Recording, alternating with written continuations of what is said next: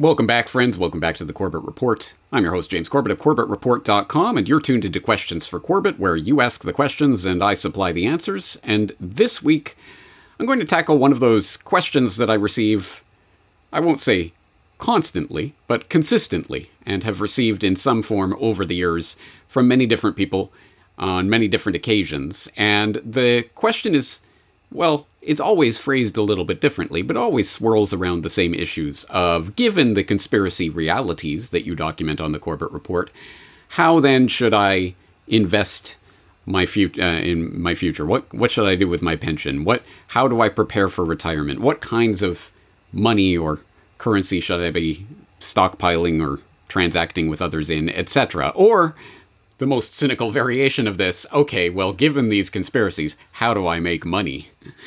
Is sometimes um, what is being asked more or less directly.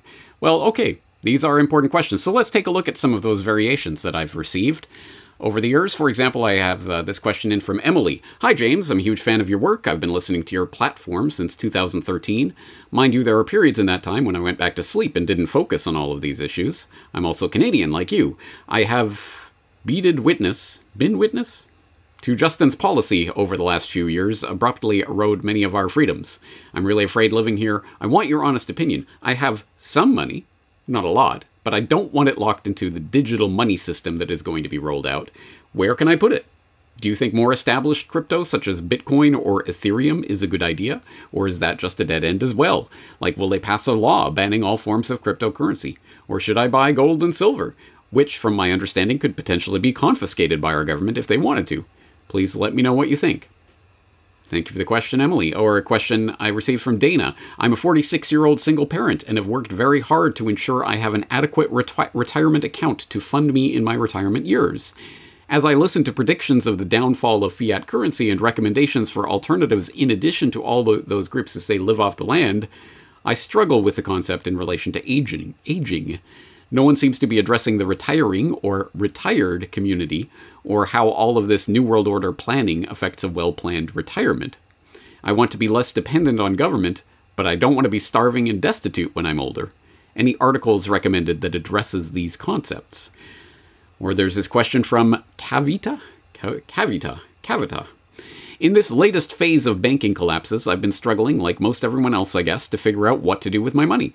I agree with what you said in your article today, Party Like It's 1907, that two of the best solutions to bank collapses and CBDCs is to pull out our money out of the banks and into like minded communities and cryptocurrencies, i.e., as long as you are part of a community of like minded people that are willing to participate in free exchange, there will be no shortage of monetary ideas to try out. And the promise of cryptocurrency continues to be what it has always been a cryptographically secure tool for transacting in the counter economy. So I have two practical questions. One, what is the best cryptocurrency for someone like me, who is neither very tech savvy nor financially savvy? savvy? Second, where can one where can one find a community of like-minded people who are developing alternative relative autonomous systems? Etc., etc. As I say, I've received the, some form of this question quite consistently over the many 16 years that I've been doing this podcast. So I think there are several points to make here, and perhaps the first point is to say that I have actually addressed this this this the flavor of this question quite specifically in a previous edition of Solutions Watch that was recorded nearly three years ago now that I will commend to your attention if you haven't seen it already or if you've forgotten about it. It's called Investing in Agorism or Agorism uh, an edition of Solutions Watch that is in the Corbett Report archives. That was a roundtable discussion between myself and three other guests expounding on this question of investment, retirement, savings, how to invest in the future, etc. And I think there were some important points made in that discussion that I'll come back to later. But all but that by way of saying that I am not an investment advisor and I am not, uh, I do not play one on TV even. Uh, so I am not here giving specific investment advice, and uh, that's certainly not my role. Um, I did, for example, in that Solutions Watch, talk to someone like Tim Picciott, who literally does do investment ad- advice and uh, is an investment advisor for a living, and can talk about that in much greater detail than I can. So I'm not going to give specific investment advice if um, that is what is anyone is after. Um, secondly, I'll say that the concept that we have been inculcated with, well, certainly my whole life, and presumably the lifetime of pretty much everyone in the audience, is this New Deal era infantilization of the public that has taught them that a government run or administered pension system is the only way to secure your financial future for your retirement. Don't worry about the details of all this money stuff. Just give it over to this government pension plan and mummy or daddy government will take care of it for you. There, there, run along, child. Um, but, of course, even if, point number three, even if government could be trusted as a steward of your money, which, newsflash, it can't, in case you needed that spelled out, um, it's still, that entire concept still relies on a lot of suppositions about the future, as of course all retirement planning must. But if you think about it, our retirement planning in the context of early 21st century people who are going to be retiring in the coming years are have obviously been planning their entire lives and are continuing to plan within the framework of the broader global monetary context and the financial context of Pax Americana post World War II and the sort of global system of finance and monetary stability stability that or relative stability that that has brought. So of course all planning is within that context. But what if that context radically shifts in very short order, as changeovers in world monetary paradigms tend to do.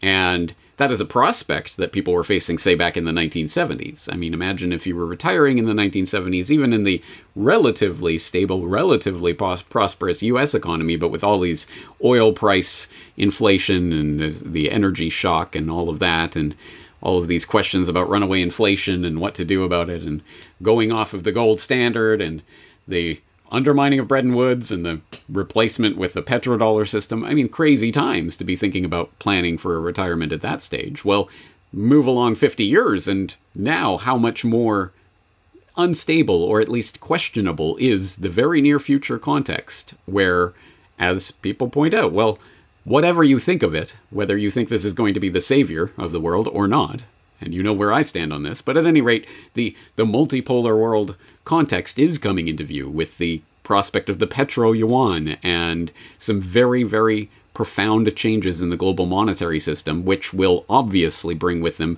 profound changes in the global financial system, which will obviously change the entire context of whatever retirement planning you've been doing. So, how do you prepare for that? Well, it may be less about some specific investment strategy that you take and more about the concept of investment, which I will get into shortly. But that brings us to our fourth point. As I have pointed out before here on the podcast and the Corbett Report generally, the horse of community has to precede the cart of whatever monetary device that you are transacting in or hoarding for your retirement nest egg, right? Um, you can have the best, the most perfect, the most wonderful monetary idea that's ever been devised in the history of humanity. But if you're the only one who knows or cares about it or is willing to use it, then it's worthless.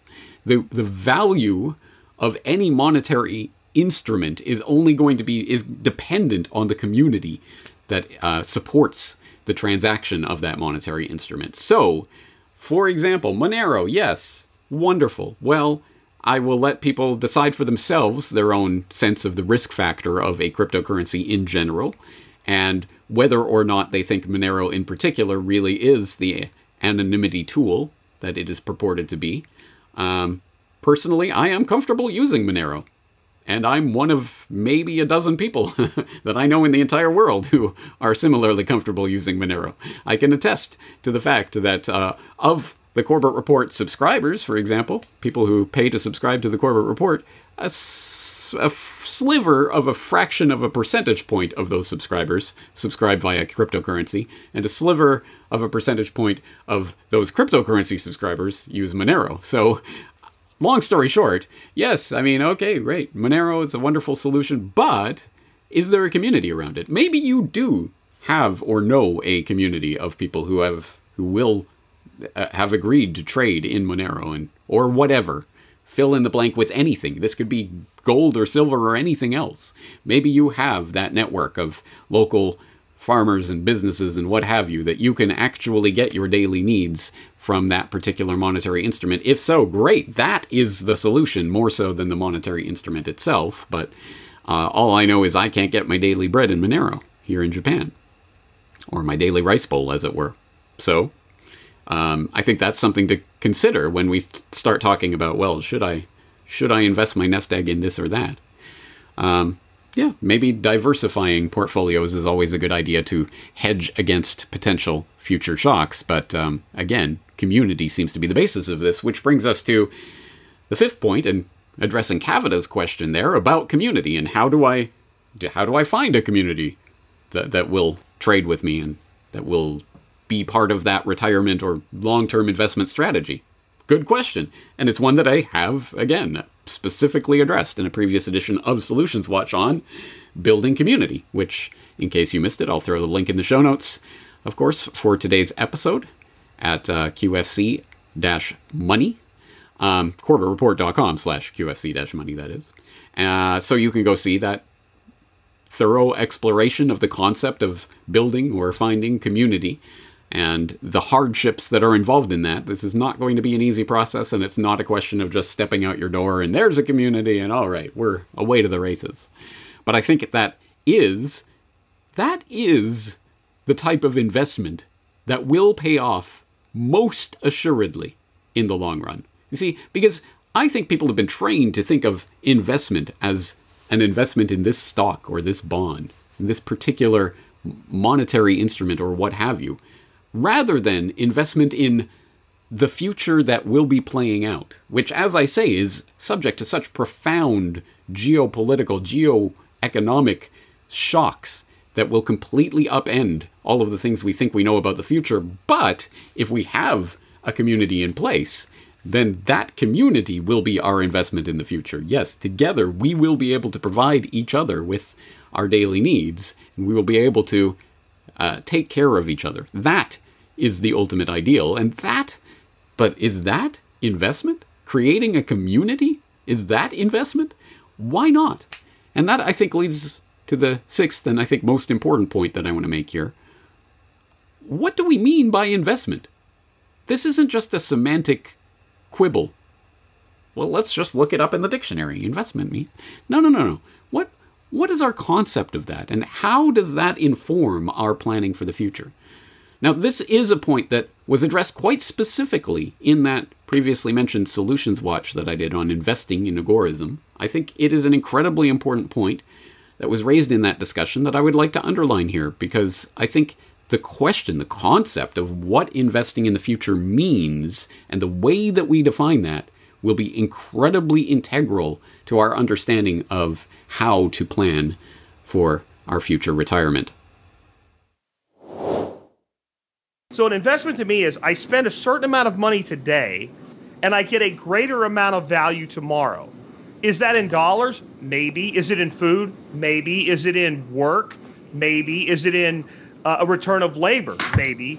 But one way or another, whatever I spend, I want more back in the future than I get today. And maybe not for myself. When I do charity, I look at charity as an investment. I'm giving the money to an entity who I feel can do more with it than I can. And if I don't feel they can do more with it than I can, I'm not giving them the money. I'm not doing it to feel good. I'm doing it to get a return of investment on the other side. I don't necessarily have to get all of it back. And I think we've we've been dumbed down to the point where we don't even understand what the hell an investment is anymore. We think an investment is I put in five dollars, I get back ten dollars. At least you're in the right direction there. But what if the ten dollars is now worth what four was when you put the five into it. Nobody ever asked that question. And and it's it's it's become the case that like that's where we're at. That's that's kind of what Tim was talking about with the uh, the Weimar Republic stock market, right? It looked really great on paper, but if you couldn't buy anything with it, if you couldn't buy enough toilet paper to wipe your rear end with it, it didn't do you any good. So I think that we need to make, make every decision that we make based on what we put our money into based on what's going to come out on the other side, whether we get it back or not. If I wanted to go somewhere else, that's fine too. But we need to be thinking that way, and we need to broaden it to every single thing that we do. A tree is an investment. Yeah. And I, I really yeah. mean that. A tree yeah. is an investment. Uh, quality livestock that will reproduce for me is an investment. And when you start thinking that way, it gets really easy, really fast. Yeah, if that no, makes it's sense. a it's a great point because we have been trained essentially to think investing equals stocks and bonds. That's it. IRA maybe, but that's that's that's what investing is. But you're right. I mean, it, let's start thinking about it in the bigger picture. And we are getting something out of every exchange we do. Are we maximizing what we are getting out? Are we thinking about the long term actual productivity of what we're investing our time, money, energy, thoughts, and creative process on? Most people probably aren't. I'll cut it there, but I sincerely hope that if you are interested in the answer to this question for Corbett today, that you will go and check out that full conversation if you haven't yet done so. I think there was a lot of valuable and some quite specific information about investment um, that was provided in that conversation, but also the bigger picture of this, which I trust you understand, as I say, is not just quibbling about semantics. The very question of the definition of investment and what it is we are seeking to get out of the future and what we are willing to put into the present in order to get that is of paramount concern. Are we concerned with the type of world that we are bringing into existence through our investment of our time, our money, our energy, etc.? Should we be? Well, I'd say the answer is yes, and I say that advisedly because I have talked about it several times in the past, specifically why we also have to be concerned about what we are investing in, not simply whether we can make money out of it. And again, I'm sure that this is a point that should be obvious to people out in the audience, but let's make it explicit. And to do so, let's turn back to a couple of articles that I wrote way back in 2015, one of which is titled Exciting Investment Opportunity in Afghanistan Record Returns Expected. And can you guess what I am alluding to with that title? Well, as I go on to discuss in that article, a mysterious brand new strain of poppy seed has appeared on the scene this year, that is 2015, promising a better crop than ever before. Which, of course, is win win for everyone invested in the deep state run and sanctioned heroin black market that Afghanistan has for some time now been the key supplier of um, stewarded over for at least a couple of decades here in the 21st century by NATO. Um, but it has been, I mean, the heroin black market generally has been run essentially as a military slash intelligence operation since the days, at the very least, of the Golden tri- Triangle, as ably and amply documented by researchers like uh, Alfred McCoy, Politics of Heroin, the work of Peter Dale Scott, who has written much on this subject besides, so that should be familiar to my readers and listeners. But uh, also, as I go on to state in that exciting investment opportunity article, the sale of heroin is, again, at the time I was writing in 2015, a $55 billion a year trade, even by official UN estimates. Controlling the poppy fields of Afghanistan, therefore, is a military operation that pays for itself for any occupier unscrupulous enough to protect the drug trade. So that's a pretty extreme example, but uh, I think an apt one of how, yeah, sure, sure, if you're willing to go in and boots on the ground, cause bloodshed, chaos, bring order at the point of a gun, and direct certain things that you'll outlaw and kill other people for doing, but you'll be secretly doing on the side. Hey, there's there's a way to make money, and I'm sure it'll be a good boon for the future. Well, that's one concept of investment. How about this other one, which again should probably strike listeners of the Corbett Report upon a moment's contemplation. Again from 2015 Profiting from war has never been so easy. Which notes that uh, if you're looking to make money, you'll never go broke investing in the military industrial complex, unfortunately. Uh, I wish I was wrong about that. Sadly, as the Stockholm Interna- International Peace Research Institute, SIPRI, outlines in their annual report on global military expenditure, I'm depressingly right. In that report, Trends in Military World Military Expenditure 2014, SIPRI puts hard numbers to what we already know to be true that the powers that shouldn't be are still spending unprecedented amounts of money on armaments. And as I go on to write later on in that article, sadly, there's no sign that any of this is going to change anytime soon. The battle against ISIS, remember that, ISIS, is the perfect pretext for US contractors to make a killing in the Middle East. The Ukraine crisis, 2014-15 edition rather than the 2023 edition, but it's the same edition, isn't it? Is the perfect pretext for NATO members to collectively commit to a 2% military budget increase. Instability in North Africa is the perfect pretext for that continent to lead the globe with the largest year-on-year military expenditure increase of any region, and China's growing naval presence in the South China Sea and East China Sea not to mention those crazy North Koreans, is the perfect pretext for Japan to sign a revised security agreement with the US, one that will see even greater and deeper military cooperation between the two countries, and update in 2023 the largest military expenditures in Japanese history. But they don't have a military, guys. It's not an army, it's not offensive, it's a self defense force. And as I write later on in that article, all around the world tensions are flaring, and the usual Lockheed, Boeing, General Dynamics, Raytheon vultures are there to swoop up, swoop in, and scoop up the profit. So, to answer the question, how do we make money from the current geopolitical situation? The answer, sadly, is invest in the military industrial complex. But perhaps more to the point, is this really the question that we want to be asking in the first place? Or should we be more concerned with defunding and disempowering the current system.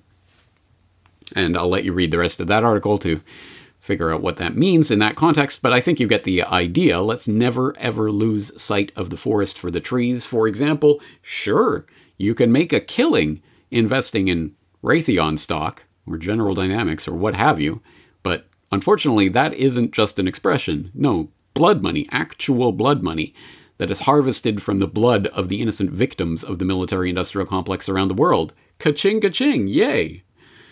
Right? So we have to be somewhat scrupulous in terms of how. How do we plan to make this money that is going to be our retirement nest egg? Or is that a retirement nest egg? Are our children our investment in the future?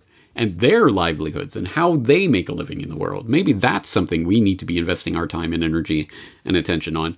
I know there is the practical dimension to this. Well, okay, yeah, but I need to eat on a daily basis. And at a point, certain point, I'm not going to be able to physically work anymore. So how am I going to provide for myself? But again, I, I think if we've been preparing for decades, ideally, for the community that will foster and allow that to happen, then we'd be we wouldn't even be asking the question. Of course, it's a long way from here to there, isn't it? Anyway, just to underline and put in double bold font type that point that I'm making about blood money and how easy it is to ka-ching ka-ching make money. I will direct you to what that really means from my 2016 video on the real cost of the war of terror. But all of this is to say, yes, I have talked specifically about investing in investments in the past, um, in that Solutions Watch and elsewhere. But I think the, the fundamental question of what, what are we asking and what are we looking for is the operative question. So perhaps there is no better answer to the most cynical form of this question, but how do I make money from these conspiracies, James? Um, then the answer that I gave to that exact question, posed in a admittedly tongue-in-cheek manner, but that exact question that was posed to me in the Q&A that took place after my presentation at Studium General in Groningen, the Netherlands back in 2014. So today I will leave you with that clip which I believe has never I've never played before. But anyway, here is that question and answer. And I think it makes the point effectively enough. And on that note, we're going to leave it here for today. As I say, I hope you'll go to corbettreport.com slash QFC-money if you are interested in any of the articles or documents that I've been talking about, the videos, etc. that I've been talking about today. They will all be linked up there. But that will do it for today and for this edition of Questions for Corbett. I am James Corbett of CorbettReport.com. Looking forward to talking to you again in the near future. Um, I have a question. It's related to money as well. Uh, we heard your wonderful presentation tonight, and uh, yeah, I find it myself very interesting. But um, I'm kind of short of on cash myself, so I want to have some investment advice. So how can I turn in this information into some money? Maybe buy some shares. Um, ah. Buy shares in NATO. Yeah. Very good. Very good. Here's my tip: you can never go broke betting on the military-industrial complex. Go with, go with Boeing, go with Lockheed Martin, you know, just bet with all of those companies. You're going to make tons of money until we turn it around and we bring down the covert operations and the people who are puppeteering them and the companies that are profiting from them to the tunes of billions of dollars, in which case your investments will plummet into the ground and I will laugh all the way to the bank. Not the bank, the non bank. Yes, thank you very much, James. Yes, thank you.